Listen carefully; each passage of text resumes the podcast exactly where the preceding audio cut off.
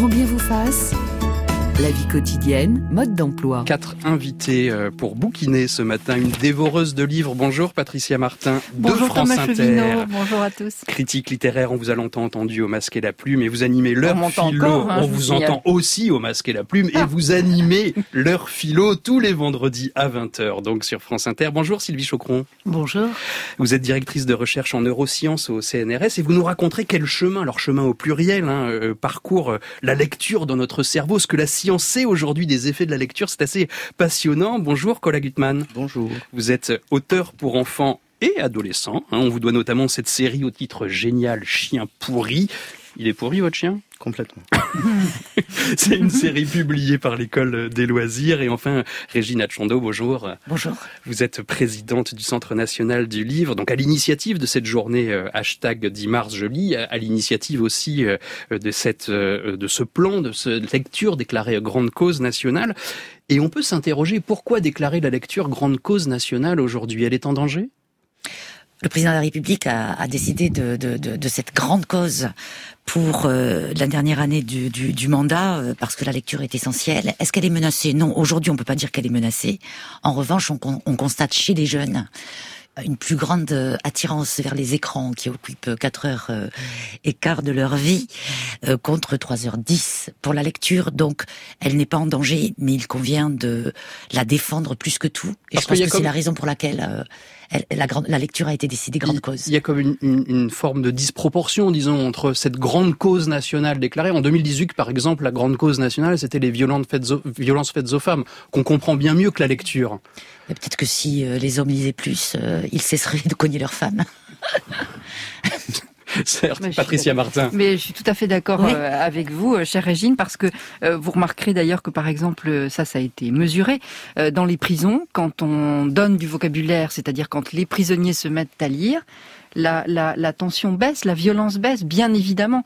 Et il faut comprendre que là, d'abord, vous remarquerez, on a tous le sourire aux lèvres autour de cette table. C'est vrai. parce que c'est une joie de, de, de parler de la lecture. Et que ceux qui n'y ont pas accès, je trouve, sont presque, c'est c'est presque un handicap en quelque sorte. Et que ce besoin, cette nécessité de la lecture, ça peut se provoquer. Et ça peut se provoquer à tout âge. Et je vous assure que c'est un, un lien à l'autre, c'est une ouverture sur le monde, c'est une joie, un divertissement, une consolation, c'est tout ce que vous voulez. Moi, j'en ai des frissons en en parlant. Mais je ne sais pas qui je serais si je ne lisais pas. Régine Atchondo, puisque vous avez proposé de lire euh, aujourd'hui aux Français euh, à partir de 10 heures au moins 15 minutes, je vous propose de vous plier vous aussi à l'exercice, de prendre un livre, je vois que vous en avez apporté un, et de nous lire euh, un petit extrait. Alors, peut-être pas 15 minutes, ce serait un peu long pour nous, mais Je tout de même, un, un- petit extrait de quel livre s'agit-il? Il s'agit de La promesse de l'aube, de Romain Gary. Nous vous écoutons. Souvent, avant de m'endormir, je voyais ma mère entrer dans ma chambre. Elle se penchait sur moi et souriait tristement. Puis elle disait, lève les yeux. Je levais les yeux, ma mère demeurait penchée sur moi un long moment, puis elle m'entourait de ses bras et me serrait contre elle. Je sentais ses larmes sur mes joues. Je finis bien par me douter qu'il y avait là quelque chose de mystérieux, et que ces larmes troublantes, ce n'était pas moi qui les inspirais. Un jour, je finis par interroger Agnella là-dessus. Agnella, pourquoi maman pleure-t-elle en regardant mes yeux? Agnella parut gênée. Elle était avec nous depuis ma naissance. Il y avait peu de choses qu'elle ignorait. C'est à cause de leur couleur. Mais pourquoi? Qu'est-ce qu'ils ont, mes yeux? Agnella poussa un gros soupir. Ils la font rêver, dit-elle, évasivement. La promesse de l'aube de Romain Gary. Pourquoi ce livre? Oh, parce que je pense que c'est c'est un livre que j'emmènerai en tous les cas sur une île déserte. Je le trouve d'une beauté indicible à tous égards. Sur la, la personne de Romain Gary, sa relation à la mer, cette mère étouffante qu'il déteste et qui en même temps la construit quand même. Euh, tout. Tout. Tous les combats. Patricia Martin, vous vous souvenez du premier livre que vous avez lu? J'étais sûre que vous alliez poser, me poser cette question et je suis incapable d'y répondre. J'en sais rien. C'est vrai? Honnêtement, je sais pas. Je peux, je, je me souviens de, de certains Celui livres qui vous a de l'adolescent. le... Bon, alors c'est un, bon, c'est une porte, euh, une porte ouverte. C'est, mais Madame Bovary, oui, Madame Bovary de Flaubert, parce que ça, ça a été les livres de Stendhal, y compris Lucien Leven que mon mon père m'a fait lire et qui est pas simple, mais dans lequel j'ai fini par, par rentrer. Oui, c'est des souvenirs comme ça, mais c'est ça n'a rien de rien d'extraordinaire. Et puis après, bon, après tout est ouvert. Mais déjà, quand on est tout petit, enfin, en plus avec le choix qu'il y a aujourd'hui, y compris, on peut aller chercher des bouquins pour les enfants dans les bibliothèques. Donc, même quand on n'a pas énormément d'argent, ouvrons, ouvrons cet univers-là aux enfants. Mais justement, vous dites que ça n'a rien d'extraordinaire, mais les auteurs qu'on a cités jusqu'à présent, euh, Romain Gary, euh, Stendhal, sont aussi des auteurs qui peuvent euh, faire peur. Et il n'y a pas que cette littérature-là, précisément, Paula Gutmann. Ah bah oui. Vous qui avez écrit Chien pourri. voilà. des bien vivants. Euh, oui, c'est sûr qu'il faut un peu désacraliser tout ça et, euh, et euh, montrer que, je sais pas, au moins peut-être que lire juste c'est, sympathique, c'est cool. Euh, pour parce que à partir du moment où on parle de cause nationale et tout ça, mais c'est vrai qu'il y a un côté très important qui peut faire un peu peur. Et en tant que parent, moi, je dis à chaque fois, euh, non, mais lis, c'est important de lire et tout ça. Hmm. En fait, ça passe pas du tout. C'est comme si tu dis, euh, euh, mange tes brocolis euh, aussi. C'est important de manger des, des, des, légumes chaque jour et tout. Alors que si euh, les parents partagent déjà avec leur, leurs enfants ce, ce qu'ils ont aimé eux, moi, je, je, je sais pas, j'ai dit à mon fils, ah bah écoute, le petit Nicolas, c'est super. Hmm. Euh, non, je m'en fiche du petit Nicolas. Si, vas-y, dis, tu vas voir. Alors aussi parce que les parents connaissent leurs enfants, et c'est sûr qu'un môme qui préfère euh, les mécanos, faut, faut, faut pas lui... Lui donner tout de suite le petit Nicolas. Ouais, non, voilà, faut... Sinon, c'est trop, trop général, quoi, le truc de... Ah oui, c'est important de lire. Euh, alors, au bout d'un moment, la lecture, en plus, ça devient un truc un peu compliqué à l'école, parce qu'on est noté sur ce qu'on lit. Euh, pas tout de suite, mais ça vient. Et du coup, il y a des blocages qui se font, alors que... Euh, en fait, moi, je vous parlez en connaissance de ouais, Non, mais en fait, il y a un truc qui marche, je vais vous dire. C'est quand tout le monde dans une famille se met à lire au même moment. C'est-à-dire que les portables, les écrans et tout ça, on a tous le même problème avec ça. Mais les adultes aussi, on peut pas dire à un môme, euh, non, là, vas-y, lis pendant un quart d'heure. Et pendant ce temps-là, le gamin, il va voir ses parents en train de, euh, oh, bah, faire un peu d'internet, répondre à des mails et tout ça. Ça marche pas. Donc, euh, il faut donner envie euh, parce que parce que parce que c'est parce que c'est super. Les profs, les profs aussi peuvent vous donner envie à l'école. Enfin, oui, les profs, ouais, mais c'est un, oui, médiateur formidable, un professeur. Bien sûr, mais euh, ils vont réussir plus, à mon avis, hein, à capter les bons élèves qui de toute manière n'ont pas de problème euh, pour aller vers les livres. Euh, voilà, c'est ce truc. Alors en effet, les bibliothèques c'est super. Si on pouvait aussi mettre des franchement, faire des petites bibliothèques dans les classes. Un truc, un coin lecture, quoi. Pas le truc, vous devez lire. Il y, a, des classes qui le font. Ouais, mais il faut des moyens, tout, ça. C'est des livres à disposition et servez-vous et pas pas imposer la lecture. mais ça, veut dire qu'il faut aussi considérer, et Patricia le disait en, préambule, mais la lecture comme un plaisir. Ah bah oui. Avant tout, oui. c'est ah bah d'abord un plaisir. C'est surtout un plaisir. Et pas comme une évaluation permanente. Ouais, c'est mm. ça. Et, et même, euh, il y a un truc un peu... Euh, euh, pas aristocratique, mais euh, comment dire ça euh, Voilà, on, faut, arrêter que ça soit toujours les mêmes les mêmes gamins ou les mêmes adultes qui lisent des livres quoi.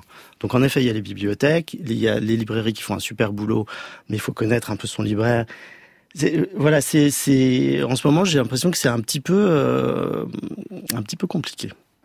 Alors, Puisqu'on parle de, de, de, plaisir, justement, euh, Sylvie Chocron, alors il y a beaucoup de travaux qui ont été menés, euh, euh vous êtes chercheuse en, en neurosciences, hein, il y a beaucoup de travaux qui ont été menés pour comprendre quels sont les bienfaits de la musique dans le cerveau, par exemple. On sait, on, on peut le quantifier, on analyse les synapses qui fonctionnent, tout ce qui entre en relation, mais est-ce qu'on a ce même type de travaux pour les livres? Alors, effectivement, ça commence, et donc il y a des recherches qui montrent que lire, et en particulier même lire 30 minutes, au bout de 30 minutes, on va avoir véritablement une baisse de la tension artérielle, une réduction du stress, un sentiment de bien-être. Donc il y a le même type de recherche qui arrive. Mais ce que je voudrais dire, pour rebondir sur ce que vous venez de dire, c'est que pour que la lecture soit un plaisir, il faut qu'elle se soit vraiment, que la partie décodage se soit automatisée. Il faut qu'il y ait plus d'efforts à transformer, parce que la lecture, c'est quand même une, une, une, tâche très complexe sur le plan cérébral, parce que vous passez d'un signal écrit, d'une information visuelle, à une information verbale, voire même orale quand vous lisez à haute voix. Et donc ça met en jeu plein de régions dans le cerveau, plein de connexions dans le cerveau. Et donc, c'est pas du tout une tâche triviale. Et pour arriver au plaisir, il faut que ce décodage, cette partie vraiment très technique, elle soit automatisée. Et pour que ce soit automatisé, il faut avoir lu suffisamment. Et donc, effectivement, il y a, il y a toujours cette discussion chez les enfants entre le fait de leur apprendre à lire pour que la partie de déchiffrage ne soit plus un problème et qu'ils puissent prendre du plaisir à l'évasion, au voyage, au fait d'être complètement plongé dans un autre monde. Et à ce moment-là, on aura les bienfaits de la lecture qui effectivement va produire cette, cette sensation de voyager alors qu'on est euh, chez soi, d'être très concentré et qui aura donc un bénéfice sur l'attention aussi. Mais pour ça, il faut avoir passé la barrière de l'apprentissage de la lecture. Et comment on passe cette barrière? Par l'entraînement. Alors, on disait euh, lire tous en même temps, c'est important. Ce qu'on peut aussi faire, c'est lire ensemble. Et donc, en fait, on peut lire à un enfant pendant qu'il suit où on peut lire une phrase sur deux, ou un paragraphe sur deux, ou une page sur deux, pour pas que ce soit trop coûteux pour l'enfant, mais pour qu'en même temps il commence à se familiariser avec cette tâche et peu à peu euh, lui permettre d'arriver à être complètement autonome dans cette activité. Nous sommes au téléphone avec Arlette. Bonjour Arlette. Bonjour. Alors vous nous avez appelé Arlette et je lis le début de votre fiche. Je suis une malade de la lecture. Oui, une vraie malade. J'ai commencé à lire euh, le dictionnaire. Quand j'étais petite. Alors j'avais, je vous ai proposé tout un tas d'anecdotes et au fur et à mesure que le temps passait, que j'attendais, je changeais d'anecdote. Donc en fait, ce qui s'est passé, c'est que euh, ben moi j'ai tout appris dans les livres parce que je suis d'une famille simple, immigré italien, euh, voilà, où, mon père lisait Le Hérisson, je sais pas, vous n'avez pas connu, c'est-à-dire des journaux un peu, voilà, euh, France Dimanche ici Paris, on va pas le dire, voilà. Et, et ma maman ne lisait pas du tout. Et moi je lisais le dictionnaire. Et après j'ai lu. Alors je vais quand même dire une chose, j'ai tout appris. Après, j'ai fait des études, mais j'ai tout appris avec la collection Rouge et Or. C'était une vraie merveille. Voilà. Et je vous la raconte, mon anecdote. Bah bien sûr. Donc, euh, j'ai changé d'anecdote. J'ai connu plus ou moins un journaliste du Canard enchaîné qui était à l'époque, comment dire, un pied noir. Donc, il y avait une sœur qui ne lisait que des romans photos. Et un jour, il nous a raconté, il a dit, mais ma sœur, un jour, je lui ai donné à lire Madame Bovary, Maupassant, Flaubert, Balzac. Elle a dit, c'est comme dans les romans photos. Et elle s'est mise à lire, elle a lu toute la grande littérature française à partir de ça, parce qu'elle pensait que c'était de là qu'étaient tirés les romans photos qu'elle lisait on appelait à l'époque. Les, voilà. Et puis mon histoire de suppositoire. Hein. donc quand je me suis retrouvée à faire du théâtre dans une famille lyonnaise. Attention où vous allez quand même, hein, Arlette. On veut pas trop en savoir sur votre intimité et, les livres. Hein. Aucun problème. On va rester dans la littérature. Et je me suis retrouvée dans cette famille. Euh, je vous avais fait une pièce de théâtre. Je faisais du théâtre amateur et j'ai dit à la personne qui nous recevait, je n'ai rien à lire et je ne pourrai pas dormir parce qu'on dormait chez eux si je n'ai rien à lire. Donnez-moi n'importe quoi, même une notice de boîte de suppositoire et je ne sais pas pourquoi j'ai dit ça. Et elle m'a répondu, vous tombez bien, je suis pharmacienne, j'en ai plein. Sans compter euh, que j'étais comme François Cavana quand je revenais du lycée Montgrand à Marseille avec mes livres dans mon cartable. À l'époque, c'était pas un sac à dos, hein, j'ai 73 ans. Et les voisins me disaient, disaient à ma grand-mère, ma votre appétite va vous attraper une méningite. Parce qu'on avait peur quand on lisait trop que les enfants aient la méningite. Ben écoutez, merci beaucoup Arlette, à la fois pour vos beaux conseils de lecture. J'avais pas imaginé qu'une notice de suppos, ça pouvait être, on, pouvait éprouver un certain plaisir en la lisant. Et puis surtout pour votre enthousiasme. Merci Arlette. Je, le reste, oui, pour la lecture, je le reste. Peut-être grâce au livre d'ailleurs. Merci, bonne journée à vous. Et puis sur Facebook, Adeline nous dit bonjour, je souhaite témoigner de mon plaisir de lire, outre le fait de s'évader. Cela permet d'échanger avec d'autres lecteurs, notamment par le biais des réseaux sociaux, avec nos comptes Bookstagram et, et sur Instagram Instagram. Et puis Nathalie qui nous dit pas moins de trois livres sur ma table de chevet. En fonction de l'humeur du soir, je fais mon choix. Ils sont tous très différents. Un thriller, un roman philosophique ou bien un roman tout court.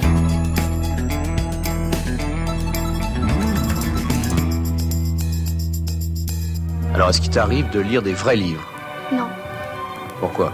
Parce que ça me plaît pas et puis euh, je finis jamais, alors ça sert à rien. Mais pourquoi ne finis-tu jamais? Essaye de m'expliquer. Parce que j'ai la flemme de les terminer. Est-ce que tu penses c'est parce que tu es encore très jeune ou est-ce que tu penses que tu auras jamais envie de lire dans ta vie? Moi, J'aurais peut-être envie, mais enfin pour l'instant, j'ai pas envie. Qu'est-ce que tu préfères faire plutôt que de lire? M'amuser. c'est pas moi, on m'a conseillé de lire parce que ça, ça servait beaucoup pour les études. Enfin, je me suis mis à lire, mais enfin. Qu'est-ce que tu lis en général quand tu es, disons, chez toi, pas en classe, chez toi? Babar. Babar, c'est un peu enfantin, mais c'est pour passer le temps. Mais tes parents te, te demandent pas de lire autre chose? Si, Et alors bah je le fais pas. Quatre invités pour parler du plaisir de la lecture ce matin. Patricia Martin de France Inter, Sylvie Chocron qui est chercheuse en neurosciences, Cola Gutzmann qui est auteur pour enfants et Regina Chando, présidente du Centre national du livre. Alors, ce son qu'on vient d'entendre, c'est un extrait d'aujourd'hui, madame, de 1972. Donc ça date pas d'hier finalement ce présupposé rejet de, de la lecture pour, pour les, par les jeunes enfants, Regina Chando. Non, bien sûr, on le voit bien d'ailleurs. 1972, c'est pas, c'était pas hier. En Oh, revanche, c'est pas si vieux non plus. Quand même. Euh, mais euh, mais effectivement, le, le, le- à l'époque, euh, les enfants passaient pas autant de temps sur leur smartphone, sur euh, Insta. Oui, mais est-ce que c'est pas un, un- un- un faux débat finalement cette histoire je d'écran et de dire parce que vous dites que il y a une forme de concurrence déloyale avec ces fameux écrans. Oui, parce que je pense que c'est quand même c'est d'abord on se rend compte que les écrans font beaucoup de mal sur le cerveau. Enfin, ça, je pense que vous allez nous éclairer davantage que moi. Je ne suis pas une spécialiste, mais je lis des études, beaucoup d'études, et je pense que le temps passé à sauter aussi d'une vidéo à l'autre, d'une phrase à l'autre, d'un message à l'autre, avec beaucoup de rapidité, modifie littéralement la patience aussi qu'on a ensuite à se consacrer à la lecture, euh, j'allais dire, euh, narrative, c'est-à-dire au long cours, qu'on décrivait tout à l'heure. Donc oui, je pense que, un, c'est très mauvais pour le cerveau, et ça, je trouve qu'on ne le dit pas assez. On ne le dit pas assez aux parents, même si c'est inscrit dans le carnet de santé des enfants, c'est inscrit en tout petit. Euh, et je pense que ça modifie littéralement la capacité de concentration et le rapport au texte. Quand, le texte est un tout petit peu exigeant, et je parle pas forcément, euh, bien sûr, de Flaubert, Zola, Stendhal, je parle de manière générale d'une lecture où on doit se concentrer sur les mots. Donc, Sylvie cette compréhension. sur, sur cette Alors, histoire de vous voilà, avez- qu'est-ce que dit la science aujourd'hui Vous avez tout à fait sur euh, raison. les écrans. Bah, vous, vous avez tout à fait raison euh, et à plusieurs titres. Euh, D'abord parce qu'effectivement, euh, quand on lit, on, on a cette attention vraiment soutenue, cette concentration, euh, qui est complètement différente de ce qui se passe sur un écran. Et effectivement, ce qui se passe sur les écrans, c'est qu'on on est surstimulé en permanence. Il y a plein de stimulations sensorielles. Il y a du son, il y a de la, de la lumière, du contraste, etc. Et, euh, et finalement, les enfants perdent l'habitude de n'avoir qu'une source d'information, qui est le langage écrit, euh, la phrase écrite imprimée dans le livre. Et par ailleurs, on sait aussi qu'on mémorise mieux et on se sent beaucoup plus concerné par ce qu'on lit dans un livre que par une vidéo euh, sur YouTube. Donc ça a été montré. Donc notre mémoire n'est pas du tout la même si on est exposé à une, à, à une vidéo de 30 secondes ou à une page de livre. D'autant que la particularité du livre, c'est que c'est vous qui créez le décor, c'est vous qui imaginez les personnages, ça se passe dans votre tête. Et donc finalement, c'est une partie de vous. Alors que ce qu'on vous donne à voir sur l'écran, ce n'est pas une partie de vous, c'est déjà, c'est déjà euh, quelque part fabriqué. On est, si, vous- si je peux me Patricia permettre, Martin. on est accro à un écran alors que je trouve qu'on est attaché au personnage de roman. Et ça fait toute la différence. Merci Parce pour qu'ils sont, moment ils sont de- un petit peu, ils de sont un petit peu de nous parce qu'on les a construits dans notre tête. En même temps, quand on est jeune, Colak Gutmann, euh, bouillonnant d'énergie euh, et aussi d'hormones, c'est vrai que prendre un livre, ça peut être un peu pénible. Ça peut être pénible, ça peut être. euh, moi, par exemple, enfant, je lisais pas des masses, hein, franchement. Euh, je trouvais que c'était une activité justement adulte. Bon, et aujourd'hui, vous en écrivez. Voilà. Mais euh, après, les enfants sont un peu monomaniaques, donc faut les laisser aussi. euh, je sais que les, les mangas, euh, ils les dévorent. Alors Mhm. moi, je je- j'en ai ouvert peut-être un dans ma vie. C'est pas mon truc. Mais c'est super parce que ça les amène à la lecture et puis après, euh, bah c'est comme euh, quand ils ont mangé beaucoup de la même chose, ils veulent peut-être euh, découvrir autre chose. Euh, pardon pour la métaphore culinaire. c'est pas super, mais- elle est très, très claire. Mais euh, voilà, faut. je, je pense que le discours adulte de de la lecture comme comme quelque chose de, de très important et de pour la culture, pour l'éducation, l'évolution de Mmh. Il est l'enfant. rédhibitoire. Bah, et c'est une, une injonction qui est, qui est- c'est une injonction. Donc les, injo- les injonctions, les enfants souvent, eh ben, ils font un bras d'honneur parce que ça, ça, ça, ça les emmerde, quoi. À part, à part quelques-uns. Mais non, mais c'est vrai. Il C'est faut que aussi la- très la- culpabilisant en fait. Ouais, c'est ça. C'est tu lis pas assez, Pardon. tu machin. Donc euh, non, bah faut juste, euh, je sais pas. Alors je sais pas s'il Ah faut poser des, des livres partout, s'il faut euh, les amener à la bibliothèque. Je sais pas ce qu'il faut faire. Franchement, je, moi je suis juste auteur. J'ai essayé d'écrire des, des bouquins qui que j'aurais aimé euh, lire enfant moi-même. Euh, donc voilà, ils me tombent pas des mains euh, et j'espère pouvoir les filer aux, autres gamins. Mais bon voilà, chacun son, son histoire. Il vous tombe pas des mains, mais vous en avez un dans la main. Oui. Et vous avez le droit de le lire. Ok. Donc écoutez, en fait, je, vous lis juste un petit début de, Chien pourri, euh, qui est le premier chien pourri. Alors voilà, donc Chien pourri est né dans une poubelle et de nombreuses rumeurs courent à son sujet. Il aurait été abandonné par ses parents, sentirait la sardine et confondrait sa droite avec sa gauche. Tout cela est vrai. Mais ce n'est pas tout. Chien pourri est également recouvert de puces et ne se déplace jamais sans un fan club de mouches. Pourtant, sous le pelage de cet animal malchanceux se cache un être doux et affectueux.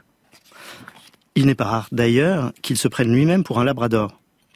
Malheureusement, son aspect de vieille moquette râpée repousse les enfants les plus courageux. Chien pourri partage sa poubelle avec Chaplapla, autre estropié de la vie, passé sous les roues d'un camion à l'âge de trois mois. Son ami lui propose inlassablement les mêmes jeux. On joue à chat? Ben non, je suis un chien. Alors à chat perché? Ben non, je suis pas un arbre. Etc. etc. C'est peut-être aussi euh, le pouvoir de la littérature de montrer justement des anti-héros, parce que votre chien pourri, on peut pas dire que ce soit le plus valeureux, ni le plus brillant, ni le plus intelligent, ni même le plus beau des chiens. C'est mm. le anti-héros euh, absolu. Et pourtant, c'est le héros de votre livre.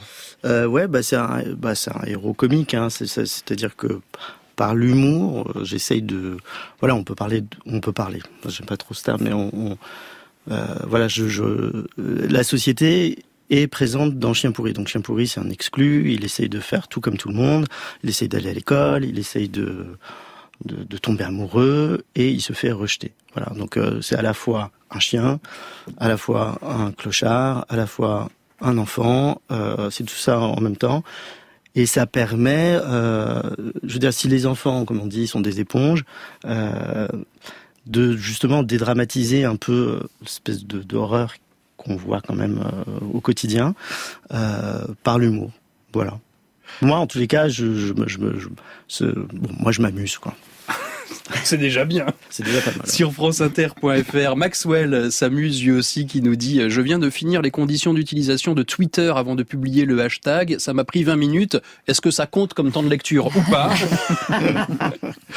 Euh, Duckcom qui nous dit à 8-12 ans, j'ai 8-10 ans, j'ai lu Maroussia, un livre rouge et or, on en parlait tout à l'heure, qui racontait la lutte d'une petite Ukrainienne contre l'envahisseur russe. J'adorais ce livre, je l'ai lu et relu. Euh, ce, Annick qui nous dit j'ai découvert la lecture très tard, à mon grand regret. Maintenant, je ne quitte plus mes livres. Je suis fier d'avoir une belle bibliothèque, donc j'ai lu beaucoup de livres. Dans le baromètre des Français de la lecture que vous publiez au Centre national du livre, on apprend, Régina Chando, que 96% des Français lisent chez eux. Mais malheureusement, la question s'est arrêtée là. Moi, j'ai envie de savoir où est-ce qu'ils lisent chez eux euh, Aux toilettes, euh, dans la salle de bain, euh, dans leur canapé Où est-ce que vous lisez quand vous lisez chez vous? Dans mon lit.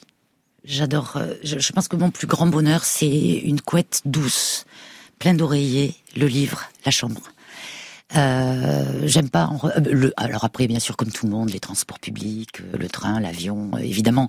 Mais le plus clair de mon temps, c'est dans le lit. C'est vrai qu'on est pas mal. Hein. Patricia Martin, vous lisez où vous? Où est-ce que je lis ben, Dans mon lit, oui, ça c'est certain. Mais sur mon canapé aussi, ou même assise à une table. Tout dépend de, l'exercice en cours, je dirais. Si je lis pour le masque et la plume, je lis pas de la même manière que si je lis un bouquin euh, euh, au soleil euh, l'été pendant les vacances.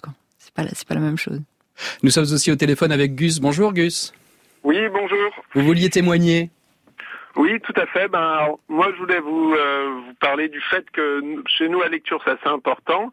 Euh, et c'est aussi un moment de partage euh, dans notre famille. Euh, alors, ça peut être déjà avec ma fille, j'ai une fille de 3 ans, et tous les soirs, avant d'aller se coucher, ben, on lui lit une histoire. Mais euh, c'est aussi un moment de partage avec ma compagne parce que donc tous les soirs on lit. Alors souvent chacun un livre de notre côté, mais après on en parle. Et puis des fois je lui fais la lecture à haute voix et on lit un livre ensemble. C'est-à-dire que quand on s'installe au lit, ben moi je lis le livre et après en fait du coup on vit cette histoire ensemble. On en reparle une fois qu'on a fini de le lire et du coup c'est un moment très agréable d'échange. Et comment ça se passe? Est-ce que c'est une forme de, de, de, rituel avec, euh, je sais pas, euh, vous attendez toujours une certaine heure euh, Ça se fait toujours dans un contexte particulier? Après... Alors, en fait, c'est pas spécialement quand on attend une certaine heure, c'est au moment du coucher. Euh, chez nous, en fait, on n'a pas la télé, donc c'est pas, on n'a pas le rituel d'allumer la télé le soir comme euh, comme peuvent le faire certaines personnes. En fait, c'est une fois qu'on a fini la journée, on se met au lit et on prend automatiquement un livre. Et c'est vraiment, euh, alors des fois, ça peut arriver qu'on qu'on regarde un, un film en streaming ou une chose comme ou des choses comme ça, mais euh, mais le, le rituel habituel, c'est une fois qu'on a fini la journée, on se met au lit et on se met à lire. Donc soit chacun de notre côté, mais ça ça entraîne souvent des discussions une fois qu'on a refermé le livre et éteint la lumière, on en parle de ce qu'on a lu, soit ben, des fois à deux où je fais la lecture à haute voix. Ça peut aussi euh, euh, montrer la valeur d'un livre, c'est-à-dire plus on s'endort vite, moins le livre est captivant peut-être, non? Ah, après, ça peut dépendre aussi de la journée qu'on a eue. Des fois, c'est euh, le livre peut être captivant et on n'a plus l'énergie pour. Mais mais généralement, le, le, livre captivant fait que même si on est très fatigué, on va lire quand même un chapitre ou deux parce qu'on a envie de savoir ce qui se passe par la suite. Voilà. Eh bien, merci Gus de votre appel. Bonne journée à vous. Bonne journée, merci beaucoup. Et puis sur franceinter.fr, ce message qui nous arrive, euh, que, que je vous lis parce que je pense qu'il est important. Bonjour, une de vos invitées euh, dit que si les hommes lisaient davantage, ils seraient moins violents.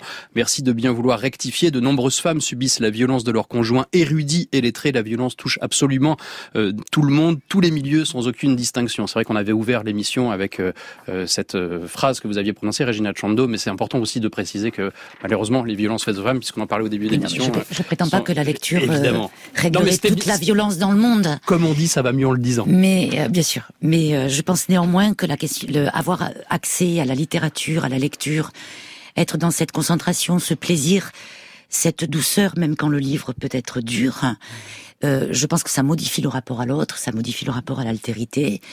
Et j'ai la faiblesse de penser que ça peut jouer sur la violence. Je dis pas que ça règle tous les problèmes de violence du monde, loin de là. Encore une fois, ça va mieux en le disant. Ça joue aussi sur la plasticité du, du cerveau, Sylvie Chocron. Alors oui, tout à fait, parce que en fait, euh, déjà euh, on l'a dit, la lecture, c'est une activité qui associe plusieurs fonctions. Donc euh, la lecture, c'est par définition une tâche qui connecte différentes régions cérébrales entre elles.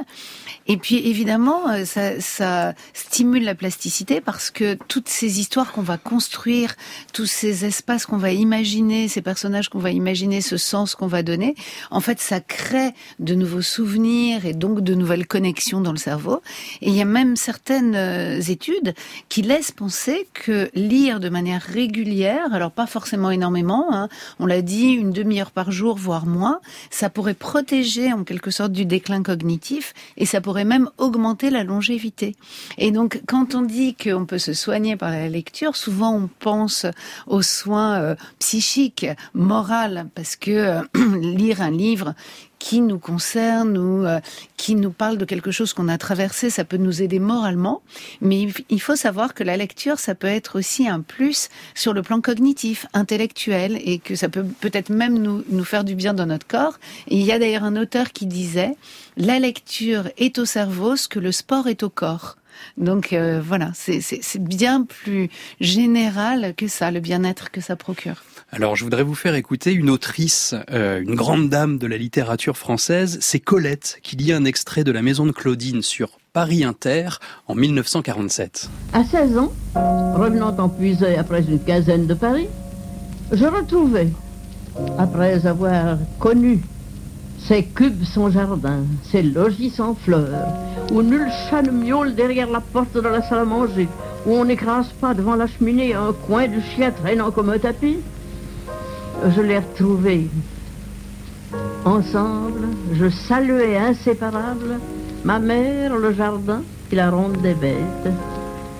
L'heure de mon tour était justement celle de l'arrosage. Je chéris encore cette sixième heure du soir. L'arrosoir vert qui mouille la robe de satinette bleue, la vigoureuse odeur de l'humus, la lumière déclinante qui s'attachait rose à la plage blanche d'un livre oublié. Nonoche, la chatte aux trois couleurs, avait enfanté l'avant-veille, et Bijou sa fille la nuit d'après.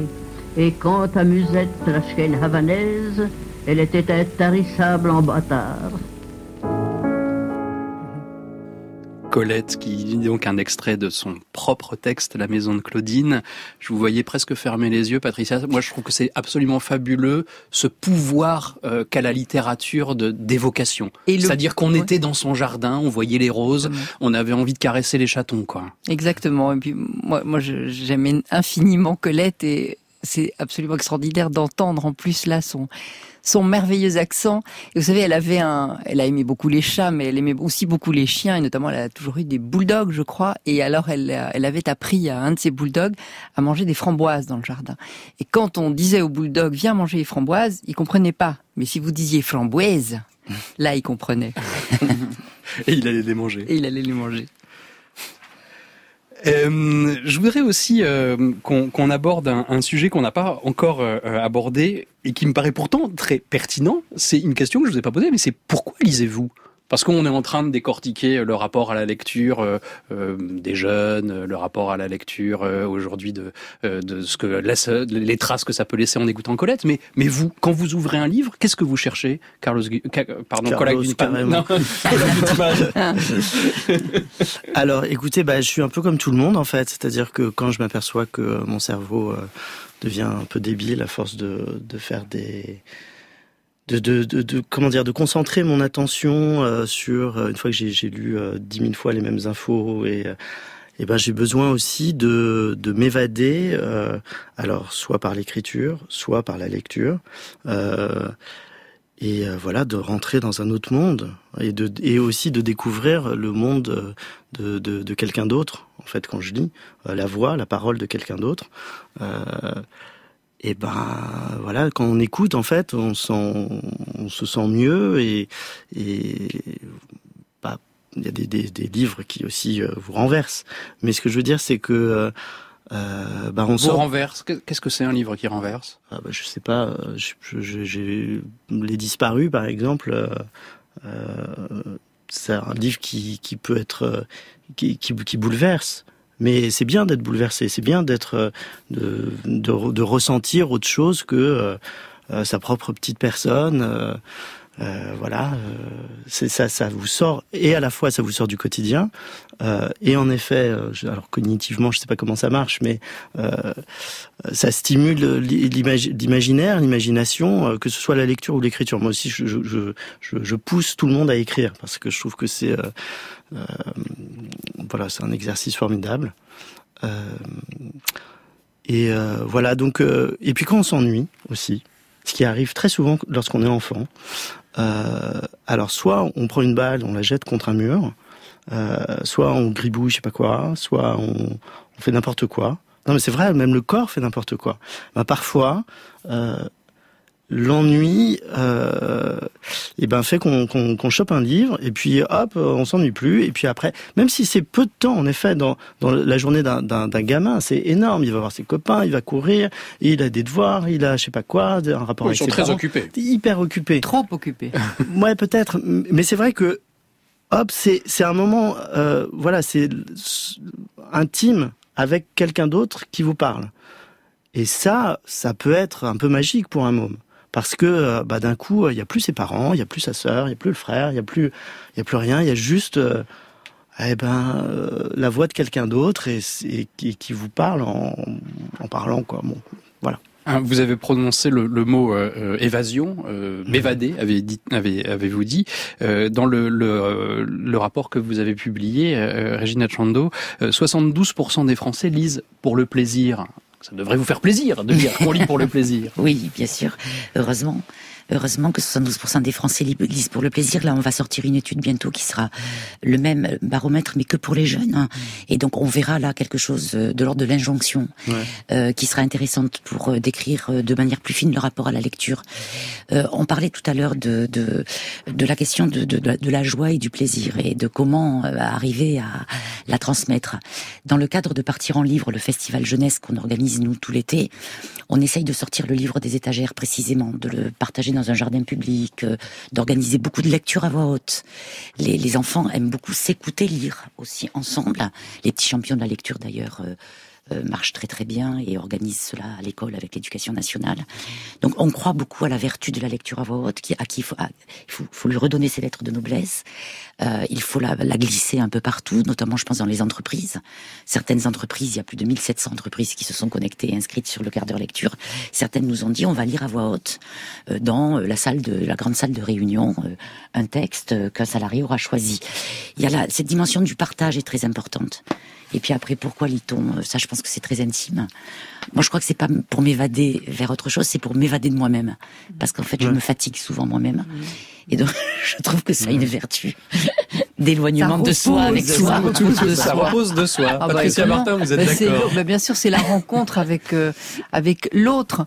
Euh, et c'est une façon quelquefois aussi d'aborder même des thèmes d'actualité. Par exemple, à l'heure actuelle, bon, on parle évidemment, on ne parle que de ça et de la de, de la guerre en Ukraine, mais bah, allez, allez, voir du côté de la littérature, allez lisez quelqu'un comme euh, Andrei Kourkov, euh, son dernier livre euh, paru en, en, France et, publié chez, chez Liana Lévy, c'est Les abeilles grises, et, et vous comprendrez quelque chose euh, des Ukrainiens, par exemple, en, en, lisant ça.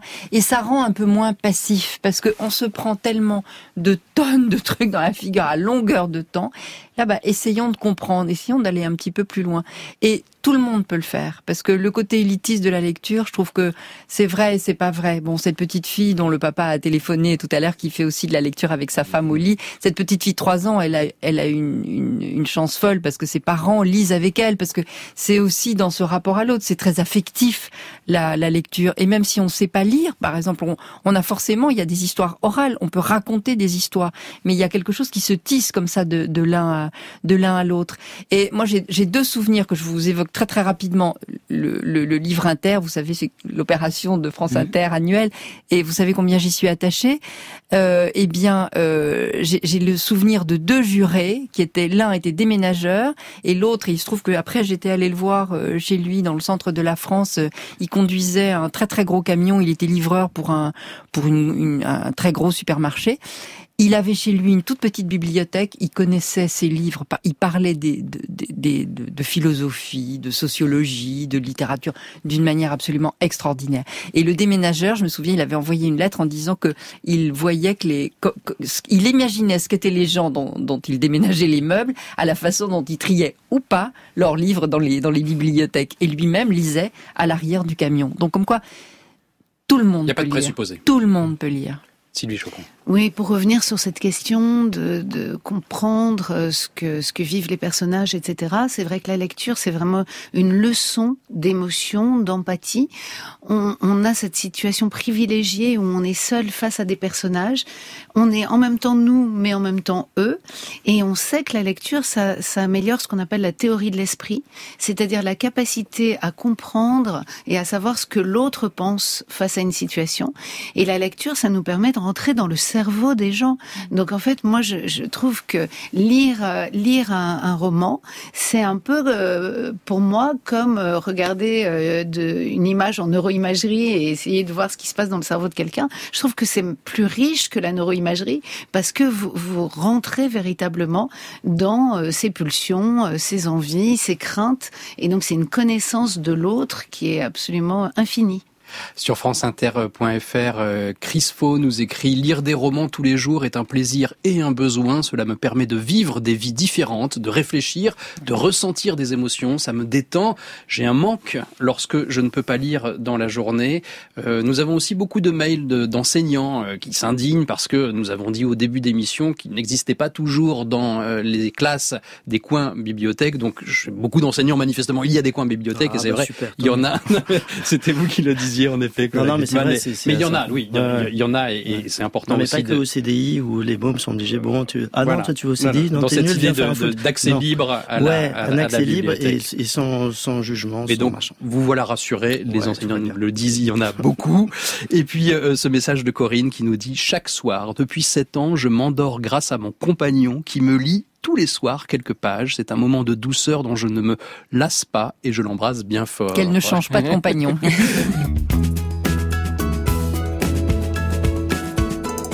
Avec quatre invités, on se pose la question des livres aujourd'hui et du plaisir qu'on peut avoir à, lire avec Patricia Martin de France Inter, Sylvie Chocron qui est chercheuse en neurosciences, Cola Gutmann qui est auteur pour enfants et Regina Chondo, présidente du Centre national du livre. Et puis nous sommes aussi au téléphone avec Christila Pelledouel. Bonjour.